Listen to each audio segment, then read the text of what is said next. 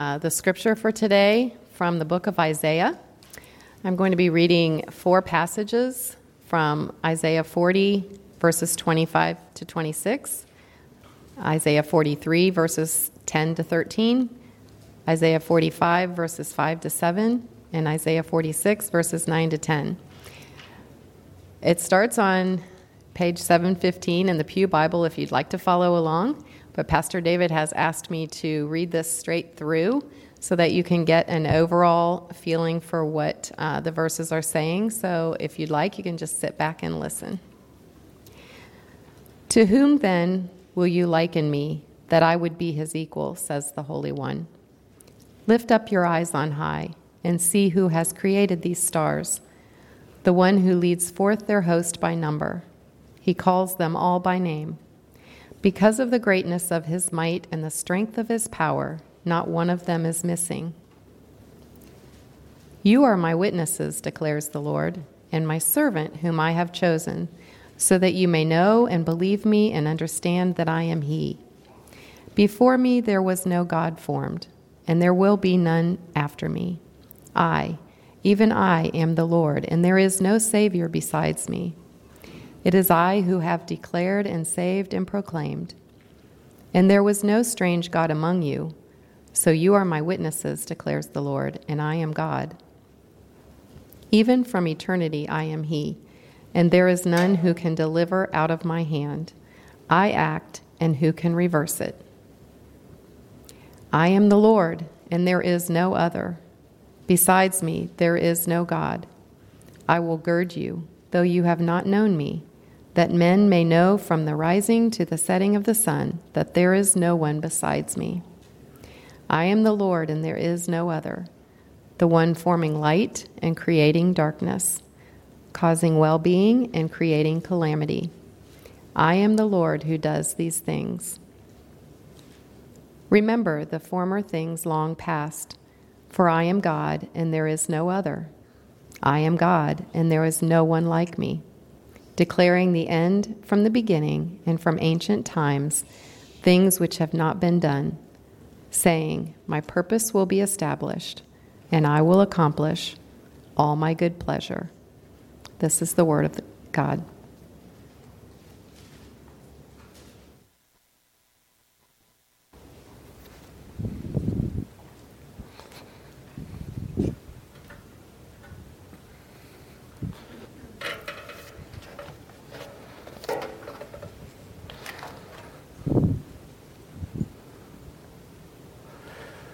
There is no one, nothing like that compares to God. Go to Him. Think of the last time you were at the beach, all right? After situating all your stuff on your claimed little section of sand, um, you make your over, way over to the wet, smoother, harder sand where all the kids are making their sand castles and with moats and so forth. And then into the ocean you go, walking over the little pebble section, ouch, ouch, ouch, ouch, till you get about calf deep. And then it's totally impossible to hear anything anyone was saying back where your towels and flip flops are, you know. Honey, uh, are you sure that the kids have sunscreen on? You can't hear any of that. The ocean fills all of your senses. Now you're waist high and getting pulverized by ceaseless wave after wave after wave. My favorite part. Then a bit deeper, and you look out and you see maybe a sailboat or a sea lion, you know, some kind of ship. And you look beyond there, and there is nothing but water. Water that would take a plane going 500 miles an hour, eight hours to get across the Atlantic Ocean. Or if you're taking a ship, it would take eight days to go across. So now, if you will, there's a bottle of water in front of you. If you'll open it up and pour just a little bit of water, like cup your hand, and pour just a little bit of water cupped in your hand. And you can share with a couple other people. You can help them cup put the water in their hand. You got yours in there, Agnes? All right. now, how much water do you think you have in your hand? About, give or take. Teaspoon, yeah. Teaspoon, tablespoon, yeah, right around there. Okay, great. So now you can slurp it up. Use that napkin that's there if you want to. Right. God, through the prophet Isaiah, wants us to get an idea of how incomparable God is. And so God describes that He places all the oceans of the earth in His cupped hand. Okay, think about that ocean experience you've had. All of the water in the world in His cupped hand and measures it out. God uses this language to drive home the point that I, who would drown if I were just even a quarter of a mile off the beach, I, who, when I look, I feel so small. I have no capacity to measure the volume of all the water in a lake, much less the Atlantic Ocean, all the waters of the world. I cannot compare to God. His greatness is so beyond me. It's like saying, all the oceans are in the cupped part of his hand. Or, in other words, no one, nothing compares to God. Think of the last road trip you've taken, maybe through the Appalachian Mountains or the Rocky Mountains, or maybe mind numbing hours through the middle of the United States. Or in the midst of throngs of people in Times Square, Chicago, Los Angeles. Maybe you've been to India or Spain, Russia, Iran, Colombia, Dominican Republic. All the natural wonders of the world, all the man made wonders. How much do you think the landmass of the island that has the Dominican Republic and Haiti weighs? I, you can't even, like, how much does the Dominican Republic weigh? Or take all the military might, all the people in the United States or in one of these other countries, all the might and power of the people and all of their weaponry and military. Now there's a Dixie cup behind the water, and there's some colored sand in there. See if there's any way you can get one piece of sand. You might have to lick your fingers though. One piece of sand on your finger.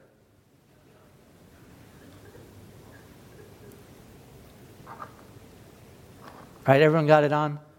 One, one piece of sand on your finger, finger. Now, let's say you were talking to someone just in normal conversation and they were to ask you, how much does that weigh? Like, what would you probably say? Like, no, yeah, basically nothing, right? Basically nothing. God says in Isaiah that the nations of the world, whether you're looking at it from the weight of land mass, like lifting up an entire island, or all of the people and the power of it as not as much of a, as a speck of dust, which is smaller than the piece of grain that was on our finger. Again, the language is to underscore that no one, nothing compares to God. So these majestic, mind boggling descriptions, some of the ones Pam read, but I mean, if you just read, because Isaiah 28 to 48 was our scripture reading as a church. And so if you just read through all of that, didn't you notice over and over again all these descriptions of God, how uh, majestic and mind boggling they were? In this section of scripture, God is making an appeal to Israel and to us. Don't go to idols. I mean, why are you going to idols? Go to me. So I want us to look at three settings from the book of Isaiah, our scripture reading from, for, as a church, in which the clear cut best decision is to go to God. No one, nothing compares to God. Go to Him when you are weary. So if you go to in your Pew Bible to page 715 or in your Bible, then to Isaiah chapter 40. Read, follow along with me as I read Isaiah 40, 25 through 31. Part of what uh, Pam had read, and a little bit extra. To whom then will you liken me, that I would be his equal, says the Holy One. Lift up your eyes on high and see who has created these stars, the one who has led forth their hosts by number. He calls them by name because of the greatness of his might and the strength of his power. Not one of this, them is missing. Why do you say, O Jacob, and assert, O Israel, my way is hidden from the Lord, and the justice due me escapes the notice of God? Do you not know? Have you not heard? The everlasting God, the Lord, the creator of the ends of the earth, does not become weary or tired. His understanding is inscrutable. He gives strength to the weary. And to him who lacks, he gives uh, increases power. Who lacks might, he increases power. Though youth grow weary and tired, and vigorous men stumble badly, those who wait for the Lord will gain new strength. They will mount up with wings like eagles. They will run and not get tired. They will not walk and not become weary. God is never weary. Tiredness never touches God. We, on the other hand, we do get weary. Has parenting ever caused you to be weary? Okay, yeah, it has. It has, right? From starting with postpartum, the weight of responsibility of nurturing and training and providing for children, questions and discipline and reminding and protecting and chauffeuring, right? Does anyone get weary from work? Deadlines, pressure, coworkers, clients, customers, complaints, manual labor, quality control, continuous improvement, your boss, those who report to you. Students, do you ever get tired? Maybe of being parented, of chores, of school, of grades, homework, expectations of what you're supposed to do when you get out of school, peer pressures, brothers and sisters. Does anyone feel weary with certain relationships? Or maybe um, family of origin issues? How about grief? Or grief piled on grief? Weary of the grief that comes from the loss of a loved one, or the loss of a job, or loss of a close relationship? How about the past that always seems to creep up into your present day thoughts? Does that ever get you tired out? Or who here is weary of money problems or situations? Anyone weary of being discouraged so often? Or weary of being anxious? Or weary related to health conditions or chronic pain or some other misfortune? What about being weary from injustice? Being on the wrong side of injustice? Weary that some people just don't understand the pain and heaviness of injustice and prejudice and inequity.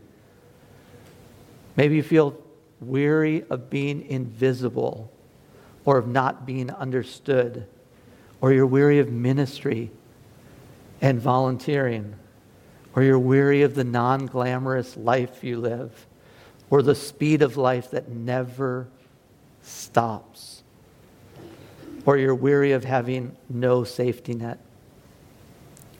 So, what I want you to do is take a minute and write down something or several things about which you are weary of right now. It could be some of the things I've mentioned, but there's a whole host of other ones, obviously, that I haven't mentioned. But maybe just write down something about which you are weary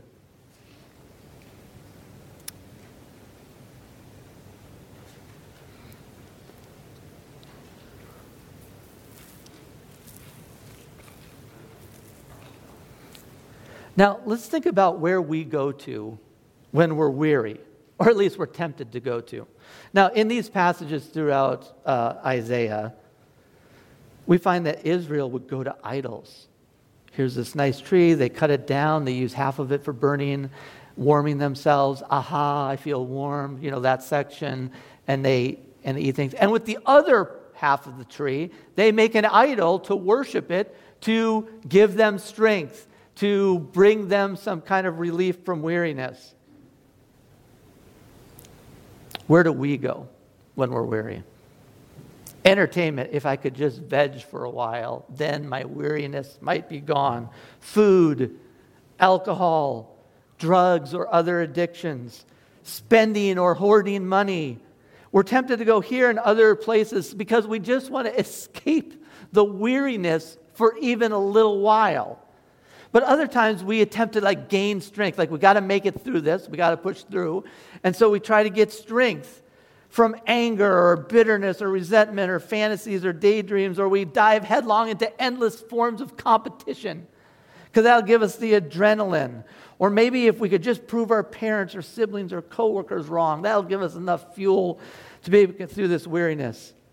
If we could just get completely fit, then we would get rid of the weariness. But God is completely unlike any of these things. And while they may provide an inadequate, incomplete, or temporary distraction from our weariness, or give us some kind of minimal energy or fuel or strength, they are nothing like God and nothing like the way He can solve our weariness. It isn't that God vaporizes the things that make us weary. Notice the part that we just read he gives us strength so that we can run, walk, fly, take care of aging parents. On like we can do all those things, but then he gives us new strength so we aren't weary while we're doing them. We are running. Running can wear us out. But if we're if God gives us this strength, this new strength, then we run but are not weary. Isn't that unusual? Isn't that mind boggling that we could be doing activity that would make us as human beings weary, and yet we're not weary. God is the one to go to. He provides us with new strength, strength that is incomparable to others. And then God did something unexpected. When you go over to Isaiah 42, God, this is where he uh, prophesies this God becomes a man. He sent Jesus Christ, the Son of God, to be a man, to experience all the things that people experience, getting them weary. He had all of those things. The difference is that Jesus Christ, God in human flesh, never sinned, never ever once, and he didn't turn to idols for strength. The Bible says, since we have so great a high priest who's passed through the heavens, Jesus Christ, the Son of God, let us hold fast our confession, for we do not have a high priest who cannot sympathize with our what? With our weaknesses. But one who is tempted in all things as we are yet without sin. Therefore, let us draw near. In other words, go to God with confidence to the throne of grace so that we may receive mercy, find grace in help, to help in times of need. And when we're weary is one of those. When Jesus was weary, think of the emotional weariness after his friend John the Baptist was beheaded, or the weariness after feeding the 5,000, or in the Garden of Gethsemane. When Jesus was weary, he went to God the Father. And this is the same Jesus, the one who says, reminiscent of God in Isaiah 40, Come to me, all you who are weary and heavy laden, and I will give you rest. Take my yoke upon you and learn from me, for I am gentle and humble in heart, and you will find rest for your weary souls. Think of all of Jesus' miracles, incomparable to anyone else. Think of all his teachings, incomparable. Remember when he speaks a word and this entire army that is coming to arrest him of people, all this throng, actually falls down. Like they fall to the ground when he says a word. Doesn't that sound a little bit like Isaiah when God says, God says a breath and people like all the people like grass wither? Later, the Apostle Paul writes in the scripture, I can do all things, even those things that would seem to make us weary, through Christ who strengthens us. This sounds like Isaiah. God in Isaiah 40, 29, He gives strength to the weary. There is no one, nothing that compares to God. Go to Him when you are weary. But there is a weariness more systemic than the things that we've even talked about. There's a weariness that comes from sin and the shame and guilt that always accompany every sin. The weariness of carrying all of our sin and shame and guilt is unbearably exhausting.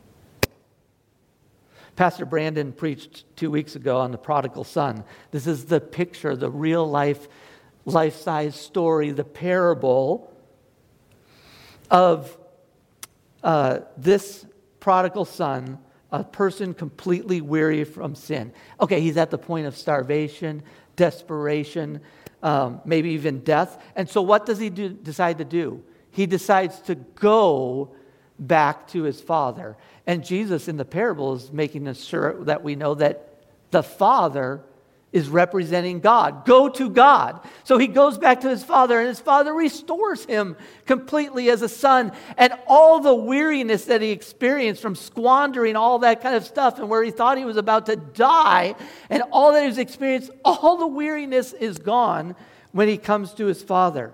Jesus, who knew no sin, became sin for us that we might become the righteousness of God in him. Think of how much pain your sin, my sin, how much pain our sin has caused us and other people.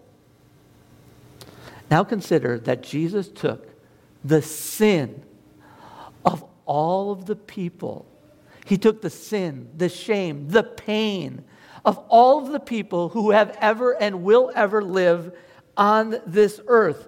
Your sin and shame and pain multiplied by billions or trillions. So it wasn't only the hideous pain that Jesus experienced of crucifixion, but it was the pain and all of the sin of the entire people of all of the world that he carried. And then Jesus, on the third day, rises from the dead, victorious over sin and death and hell, and he offers the exchange Him for your sin, shame, and guilt. If you will ask Him to forgive you and trust Him as Savior. In other words, if you'll go to Him when you are weary of sin, nothing, no one compares to God. Go to Him when you are weary of sin. No one, nothing compares to God. Go to Him when you are afraid. If you're in Isaiah still, turn a page over to chapter 44, and I'm going to read verses 6 through 8. Thus says the Lord, the King of Israel and his Redeemer, the Lord of hosts I am the first and I am the last. There is no God beside me. Who is like me? Let him proclaim and declare it. Let him recount it to me in order from the first from the time that I established the ancient nation and let them declare to them the things that are coming and the events that are going to take place do not tremble and do not be afraid have I not long since announced it to you and declare it? You are my witnesses. There is, is there any God beside me? Or is there any other rock? I know of none. Being afraid, sadly, is all too common of an experience. So, uh, my brother in law, our Uncle John, to my daughters, was a big guy, six three, built pretty strong, long blonde hair down to here, when he wore his trench coat and smoked a cigarette, I mean, it was a tough looking character. I mean, he was, he might be a little scary just as is. But he would play hide and seek with our daughters when they were little. And so he would hide, and then daughters would go around trying to find him. And then, even if they got remotely close, he would jump out of the closet and scream at them. And like they would, I think one of our daughters said they literally wet their pants. and so this would have, like, we had these family gatherings, and then he would say, Let's play hide and seek. So, do you understand the fear? The, like, they were afraid to play hide and seek because Uncle John was going to jump out. Like, what are we afraid of, or why are we afraid? Well, the people of Israel, they were afraid of different things. They were afraid of the enemies around them, what they could do to them. They were afraid because they sensed how much weaker they were, how less in number, how much less military, you know, resources they had. They were afraid of being conquered, fearful of the horrible and grotesque things that people would do to the men and women and children who were conquered. We are afraid of things and people that may overtake us. We can get afraid of what other people can do to us, our bodies, our reputation, our psyche, afraid of addictions, afraid of the future, afraid of failing, afraid of succeeding afraid of parenthood, new jobs, new schools, afraid of not being loved. Like there's a lot of things that we might be afraid of. This term, the rock, we sang about it. Um, Eric uh, mentioned it when he uh, read in the scripture from Psalm. The rock is a term of stability, safety, protection, and even provision. Remember when uh, God provided water even out of a rock. So, is there anyone or anything that can challenge God or wrest us out of his hand? The one who measures all of the oceans in the cupped part of his hand and blows entire kingdoms away with one breath, no. And in fact, Jesus says there is no reason to fear people because they can only kill the body. So it's not that some of these really difficult things or things that are negative might happen to us, but God eradicates or extracts the fear out of those experiences, even to the point that if someone died, uh, Eric was praying for the persecuted church, people who die. But God has extracted the fear from that. Here's the probably the strong, one of the strongest rhetorical questions ever written in the scripture. If God is for us, who can be who can be against us? Like we can think of millions of names of people and even spiritual entities, but they're all wrapped up into the one thought that if we were to give a rhetorical response to the rhetorical question, who, if God is for us, who can be against us? What's the answer? No one. Like, even though it's not there in the scripture, that is the implied, that's the rhetorical question. There is no one who can be against us. Nothing compares with God. Who will separate us from the love of God? Will tribulations? No, it's yes, we might have tribulations. But the fear is extracted because would we ever be separated from the love of God even in a tribulation? No. What about distress or persecution or famine or nakedness? Are there people who experience any of those things? Yes. But do any of those things separate us from the love of God? None of it does. Nothing can separate. like, that is amazing. That's, that's incomparable to anyone else but God. The end of the verse says this But in all th- these things, now think of it, all these things persecution, trials, tribulation, peril, sword in all these things, we overwhelmingly conquer through him who loved us. It's not saying that we, quote unquote, win and in the sense that, like, we've conquered another person, or we've fought them, like Jason Bourne, and put them down. Like, that's not what he means by overwhelming. He's saying that even though you go through the peril, like when you're going through it, you are not being conquered. You are actually overcoming in the midst of the peril that you're going through. And that is done through him who loved us. And so while we may and we will experience these difficult situations, we don't have to be afraid. No one, nothing compares to God. Go to him when you are afraid. No one, nothing compares to God. Go to him when you need to find purpose. Look at Isaiah 42 starting with verse 5. Isaiah 42, verse 5. Thus says the Lord, thus says God the Lord, who created the heavens and stretched them out and spread out the earth and its offspring, who gives breath to the people on it and spirit to the people who walk in it. I am the Lord. I have called you in righteousness. I will also hold you by my hand and appoint you as a covenant to the people, as a light to the nations, to the Gentiles. Now go over to 45 21, Isaiah 45 21. Declare and set forth your, oh, wait, toward the end of it, of verse 21. And there is no other God beside me, a righteous God and a Savior. There is none except me. Turn to me and be saved, all the ends of the earth, for I am the Lord, and there is no other. Go to verse, chapter 49, verse 6. And he says, Is it too small a thing that you should be my servant to raise up the tribes of Jacob and to restore the preserved ones of Israel? I will also make you a light to the nations, so that my salvation may reach the ends of the earth. Pastor Mark took us through the book of Ecclesiastes, and basically the overarching point was that all of the individual parts of life, um, work, eating, uh, pleasure, um, making money, as well as, like, let's say, the whole enchilada. So, all of the parts, or the whole thing, if you want to say life, is purposeless and meaningless without God. Conversely, life with God is such that God infuses purpose and meaning into everything and in particular to those who have a saving relationship with Jesus. And of course, God's purposeful in all he does and all in the way he does it.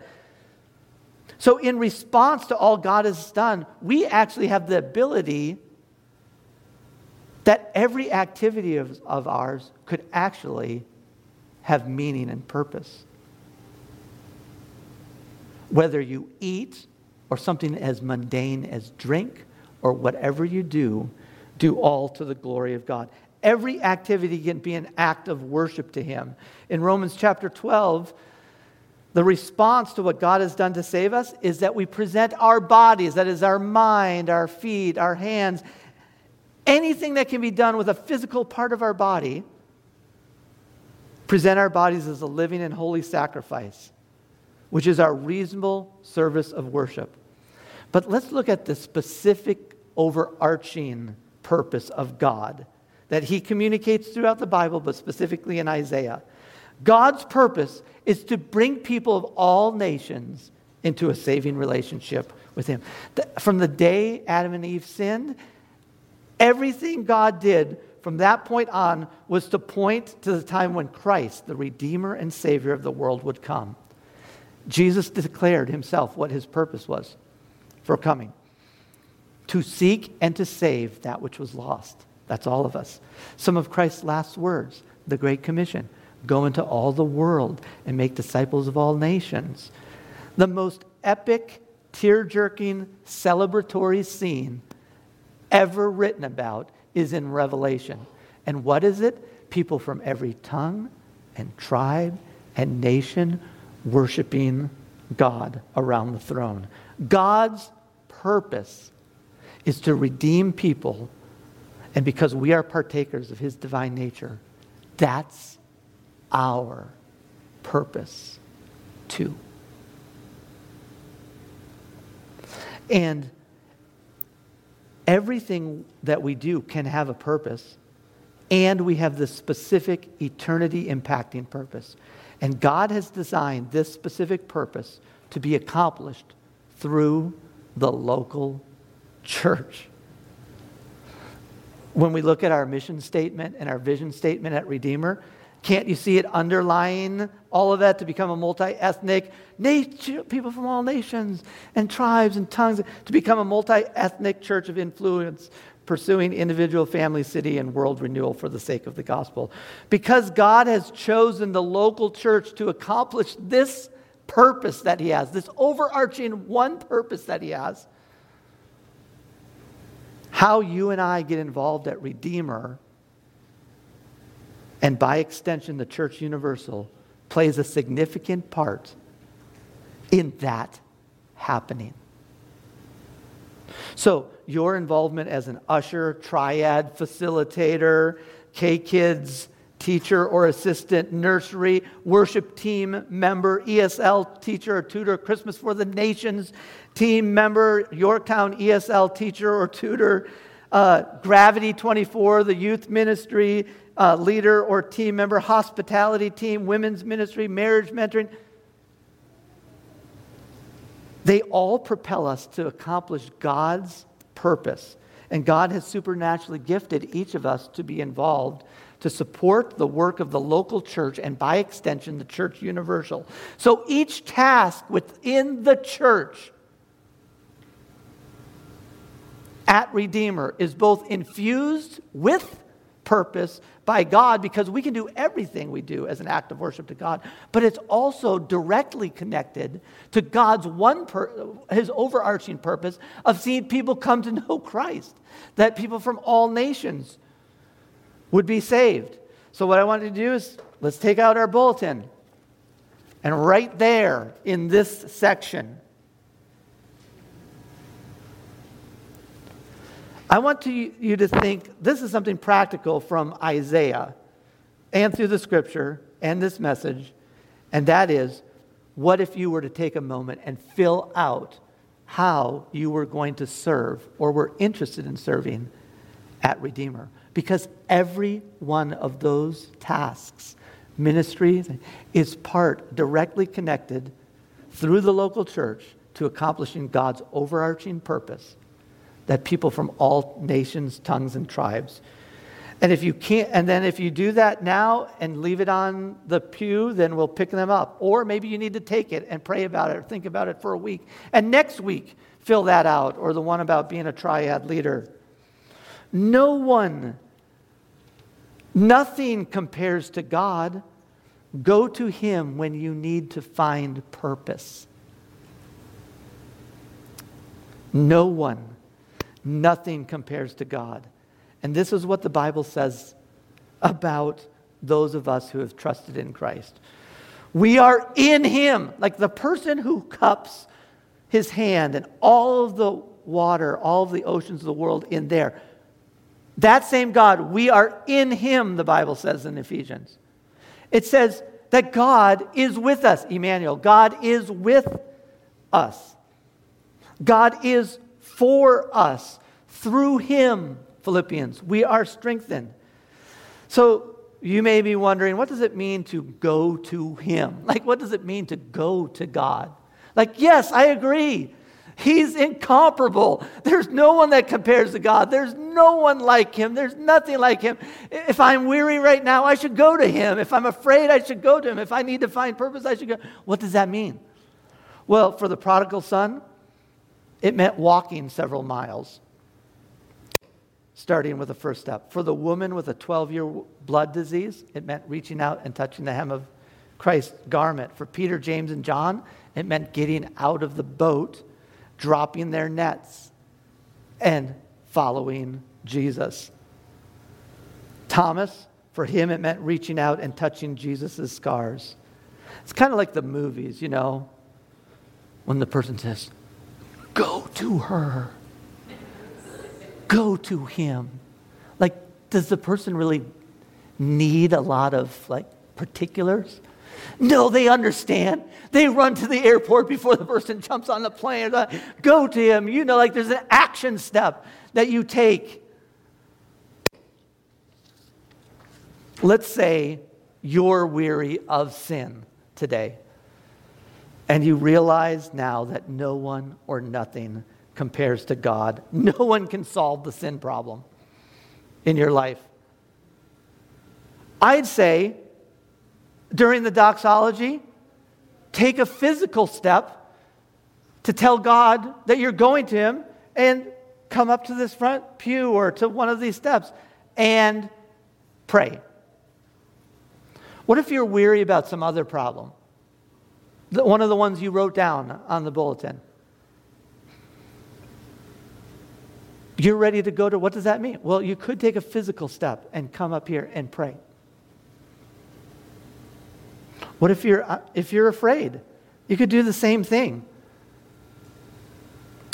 Maybe you've been going to other things to find purpose, and now it's time to go to God. Same thing.